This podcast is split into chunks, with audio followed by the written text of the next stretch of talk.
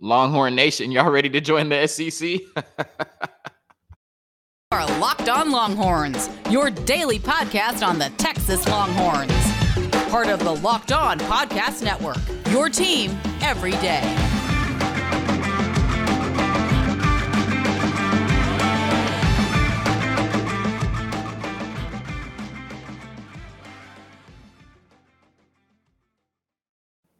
Locked On Longhorns, the show. Jonathan Davis, your host. Today's episode is brought to you by Bet Online. Bet Online, where the game starts. On today's episode, we have to talk about Jimbo Fisher and Nick Saban going at it in the name of name, image, and likeness. Also, CBS Sports ranked all of the Power Five head coaches in college football heading into the season. Steve Sarkisian, the head coach of your Texas Longhorns football team, was ranked number 39th I'll tell you why they were tripping for having him at 39, but also why you can make the case that he's the 39th best head coach, Power Five wise, in college football. Few housekeeping notes before we get into the grudge match between Nick Saban and Jimbo Fisher. First off, I want to apologize to Agiye Hall. Sark came out yesterday in his Texas fight tour. He was asked about the Agiye Hall fiasco, and he said that he may have had something to do with Agiye Hall deleting the post off of social media. He said Agiye Hall has signed a financial agreement with the university, financial aid agreement with the University of Texas, and that he feels really good about that situation. So I want to apologize to Agiye Hall. On my last episode before the Bachelor Arch Manning thing, uh, I got on Agiye Hall pretty bad. So I want to apologize to him now that I have new information. Also, speaking of the Arch Manning special, uh, we had to do me uh, the host of Locked On Bulldogs, Georgia Bulldogs, and the Locked On Bama host. Uh, we all did a six to eight minute segment on why Arch Manning should come to our schools. It was posted on my YouTube channel and my audio feeds, uh, wherever you get your podcast, Spotify, Apple, etc., etc. If you have not been able to check that out yet, please do. I am square in the middle between Georgia and Alabama. I feel like I had the best spiel. I feel like Arch Manning should come to the University of Texas specifically because of what I said in that video or on that audio. So if you haven't had a chance to check it out, please do something really fun we did at the Locked On Podcast Network for the Arch Manning recruitment. Now, getting into this Texas A&M Alabama beef, this Jimbo Fisher Nick Saban beef. All I got to say is Longhorn Nation, how much y'all think Alabama is beating Texas A&M by on October 8th? I see the lines floating around 17. I'm willing to up the ante to 21. I think Nick Saban goes in there and beat somebody at least 21 in Texas A&M. Y'all let me know in the comments, email me, hit me on Twitter, locked on horns. How much is Alabama beating Texas A&M by on October 8th? And suddenly October 8th becomes one of the biggest days in college football because not only is that the day that Texas is going to beat Oklahoma in the Red River shootout, now you have one of the most anticipated matchups of the year with Alabama facing off against Texas A&M on October 8th. Now, if you've been over under a rock for the last say about 20 hours, Nick Saban last night was speaking to some big money boosters, you know, some dollar dollar bill type of people uh, in Birmingham, Alabama, and he got to talking about NIL. Now, in Nick Saban's defense, he talked about how he loved NIL and he wants the players to get paid. He has no problem with players getting paid. He talked about how 25 players from the University of Alabama football team last year made upwards or about $3 million last year in NIL deals, and they did it the right way. So anytime we see these, you know, old coaches talking about NIL, the first thing we want to say is, oh, they don't want the players paid or oh, they don't want to get with the times. No, he's clearly fine with the times. He said that in the interview. I want to make that very clear. Where he took issue was where a lot of people take issue is is the lack of regulations around NIL. And he mentioned that it's hard to police and it's allowing people to use NIL to recruit, which is against the rules. NIL is supposed to allow players to profit off of their name, image, and likeness. NIL is not supposed to be used to help induce people or help recruit high school players to come to your university, or NIL is not supposed to be used to help players in the transfer portal come to your university. Now, we all know that it is being done, but there's no way the NCAA can stop it. But it is against the rules, and Nick Saban called that out, saying that he only uses NIL the right way. But Nick Saban got up there and started dry snitch. And he mentioned some people who he feels like are not using NIL the right way. And he talked about the Miami basketball team and how they're paying players to come play basketball for University of Miami. And he mentioned Deion Sanders. When Travis Hunter, the number one prospect in the country, flipped from Florida State to Jackson State, there were reports that came out that Jackson State paid him upwards of a million dollars. Nick Saban got on that stage in front of those big money boosters and said that Deion Sanders paid Travis Hunter a million dollars. But where it really got interesting was when he said that Texas A&M and Jimbo Fisher, who had the number one recruiting class in the country, the highest graded recruiting class of all time, with eight five-star recruits in one recruiting class at one school, paid for all of their players. Pew, pew, pew. If you're listening on audio, that's me shooting the gun. Shots fired. Then Jimbo Fisher this morning, if you're listening to this on Thursday, May 19th, calls an emergency press conference at 10 a.m. Central. And he comes out and he lets it go on Nick Saban. Talks about how Nick Saban thinks he's a god, and Nick Saban, he pretty much said it without saying that Nick Saban has cheated in the past, and this is not the person we should be talking about NIL from. And when he was asked how he was able to secure eight five star recruits in this last recruiting class, he immediately interrupted the question and said that they are not breaking any rules, they're not violating any rules. And how dare Nick Saban or anybody insinuate that people just don't want to come to College Station and, and play football and they don't want to just be around those facilities. Like people just don't want to come to College Station for free. He talked about how hard his coaching staff works and how well they recruit, and it's just disrespectful to Texas A&M. It's disrespectful to Jimbo Fisher. It's disrespectful to all of these 2022 recruits and their families to insinuate that they would need money to come to College Station, Texas. And I just want to say, I love Nick Saban, and he wasn't wrong in what he said. But you can't get up there dry snitching, Nick. And you know before NIL, even if you are doing NIL the right way, which that's hard to believe. I have to believe there's a little slippage there. I mean, just a little bit, you know. But he wasn't wrong. Texas A&M did buy their recruiting class. And what I want to say to Jimbo Fisher is, why are you getting so mad and shying away from it? Why not just embrace it? We all know you paid for the recruiting class. You're an eight and four football team last year. And let me not say that as if I'm talking trash, because of course the Longhorns went five and seven. But what I'm saying is, is when has an eight and four football team ever had the best recruiting class in the country? Not only that, when has an eight and four football team that was 500 in conference play ever had the best recruiting class of all time? Look at the last four number one recruiting classes in the country Alabama, Georgia, Alabama, Georgia. The two teams that were in the national championship last year. Where's Texas A&M? So you mean to tell me that as soon as NIL is introduced, Jimbo Fisher, who's been at Texas A&M for five years, has not had eight five-star recruits in the first four years combined. As soon as NIL is introduced, he brings in eight in one year. And it's not in the name of NIL. You didn't pay for a recruiting class. We know you did. But if you didn't do anything wrong, and if these recruits are just so happy to come to College Station, and if these boosters are willing to pay for name, image, and likeness, not because they are saying, if you come and sign on the dotted line, there's going to be X amount of money in your locker room when you get here. But they're offering them true name, image, and likeness deals in the spirit of Bijan Robinson being sponsored by Lamborghini Austin, Raising Cane's, or Kendra Scott Jewelry. Then why do you get so defensive when people say that you bought the recruiting class? Why have you do, done two press conferences now to clap back at the world if you're not doing anything wrong? Why not just come out and say, College Station is beautiful. We have the best fan base in the world. We have some of the best facilities in the world. And we have some of the best NIL opportunities in the world. Nick Saban had no problem saying that Bryce Young had a million dollar NIL opportunities at Alabama. It's legal now.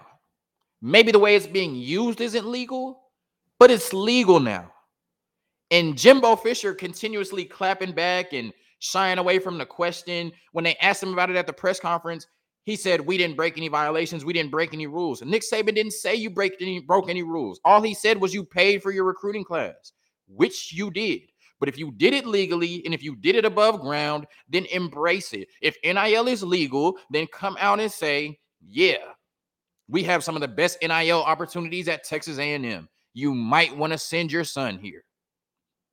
But no, he wants to come out here and say Nick Saban's not God. And Nick Saban used to do this when I worked for him, which means you did it too. None of it makes sense to me. But as college football fans, as Longhorn fans, as future SEC residents, today has been one of the best days in college football we've seen in a long time. I doubt Nick Saban will respond. He's probably a little bit too player for that, even though he went up there and, and dry snitched and started all of this. But man, it has been an explosive day in college football, an explosive day in the SEC. And like I said, October 8th will be one of the best days in college football, period. Not only will Texas beat Oklahoma in the Red River rivalry, but man, imagine how many eyes are going to be on that Texas A&M and Alabama game now, given these recent comments. And let's not forget, Jimbo Fisher became the first assistant to beat Nick Saban last year. So Alabama is coming off of a loss in that A&M Alabama series. So we'll see. I got Alabama by 21 though. I love brownies, but you know what I love more? Brownie batter. Sometimes I eat half the batter just while I'm making the brownies. Imagine if you could lick that brownie spatula clean and get some protein in. You're in luck because Built Bar has a new creation and this one is better than ever. The brownie batter puff. You heard me right. This puff takes protein bars to a whole new level, and they're available right now on built.com. Go to built.com, use promo code LOCK15 and get 15% off your order. Use promo code LOCK15 for 15% off at built.com. All right, speaking of our head coach who only does NIL the right way, no exceptions. I mean that. I don't know if it's true, but I mean that. CBS Sports ranked all of the Power Five head coaches, one through 65, and they had Steve Sarkisian in at number 39. I don't know who was number one on the list. Don't know who was number two on the list. I don't care. They broke it up separately, 1 through 25 and then 26 through 65. When I saw that Steve Sarkisian was listed at 39, I said there's no reason to even look at 1 through 25 because the only head coach I'm worried about in college football right now is Steve Sarkisian and Jimbo Fisher and Nick Saban. but there's no way that Sark could be the 39th best head coach in college football, huh? I mean, yeah, he's coming off of a five and seven season. I guess I should save that to the why he might be the 39th ranked head coach in the country. But when you look at his offensive track record and when you look what he's been able to do, I talked about in the Arch Manning segment, quarterbacks coached under him that have made it to the first round. Matt Leinart, Jake Locker, Carson Palmer, Tua Tagovailoa, Mac Jones, Bryce Young, the Heisman winner, was partially developed by Steve Sarkisian.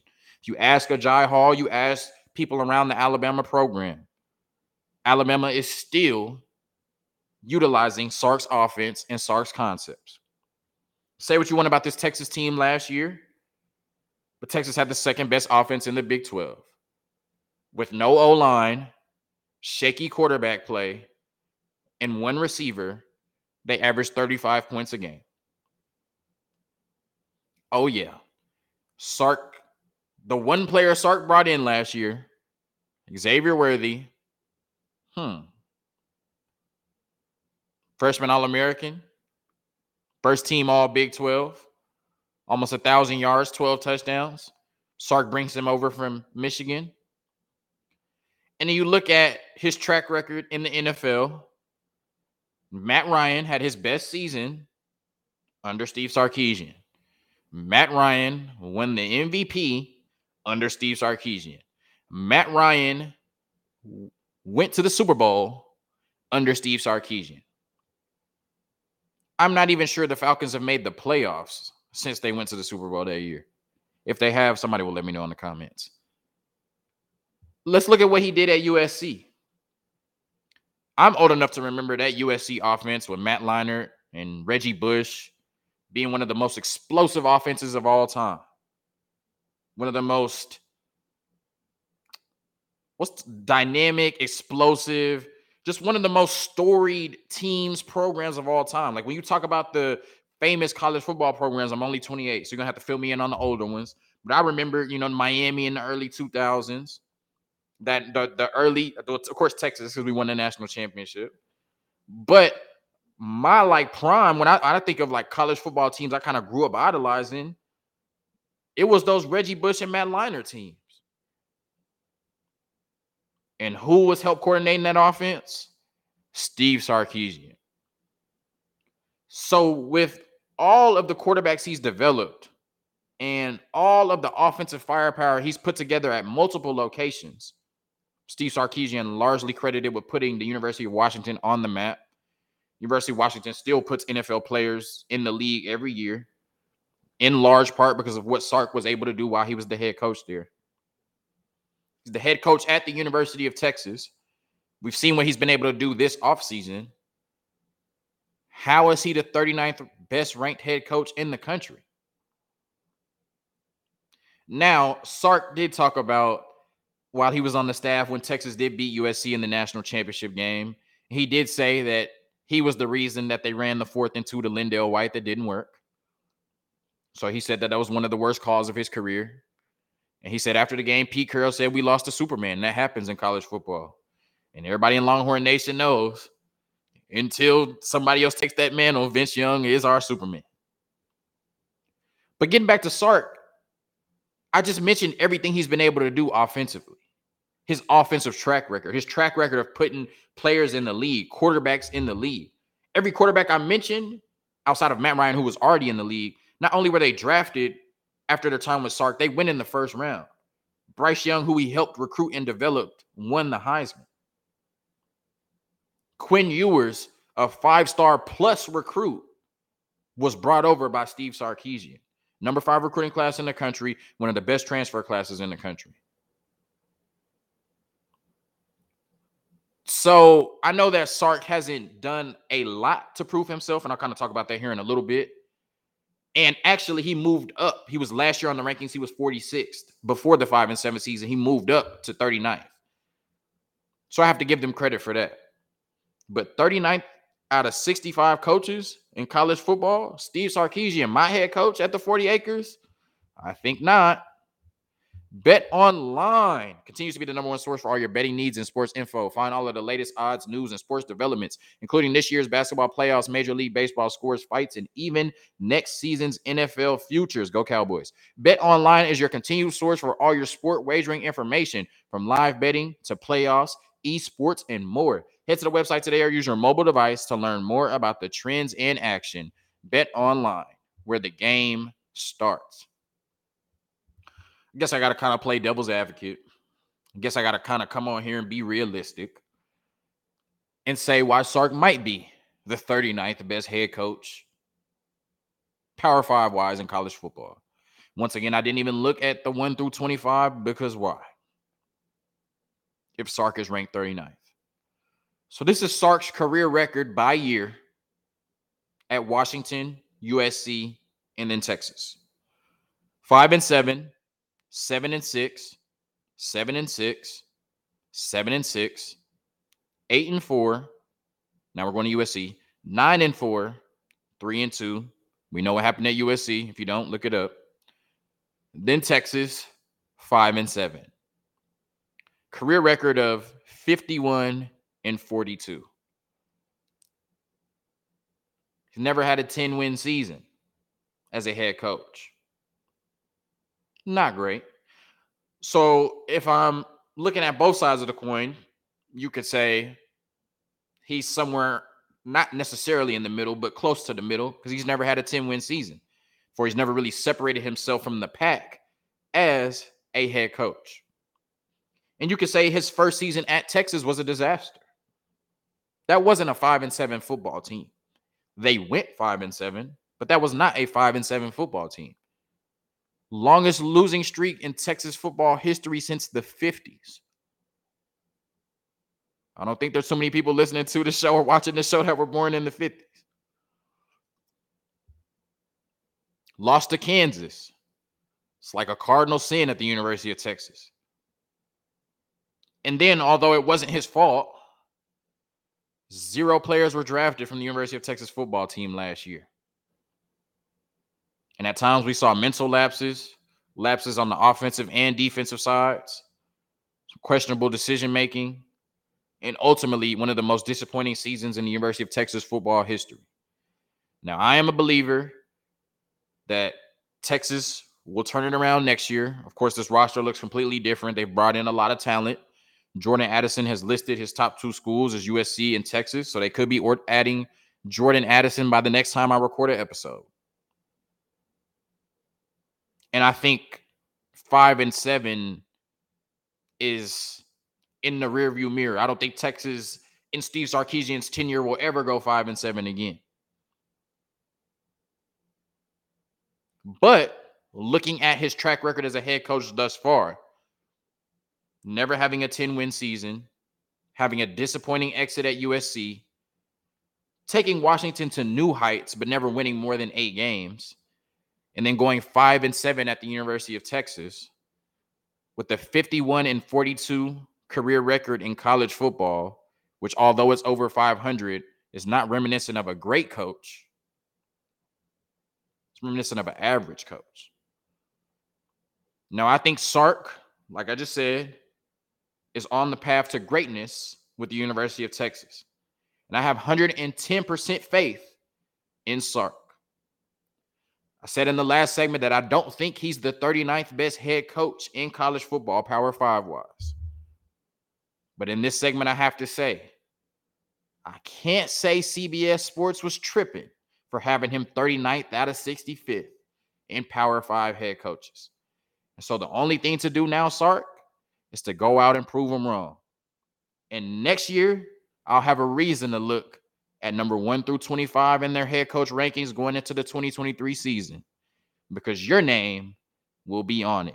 Thank you for tuning in to another episode of Locked On Longhorns, your daily number one source for all things Texas athletics, part of the Locked On Podcast Network, your team every day. Jimbo, Nick Saban, keep the content coming. And I can't wait for October 8th. Two heavyweight matchups when Texas beats Oklahoma in the Red River rivalry and when Alabama blows the doors off Texas A&M. Until next time, peace.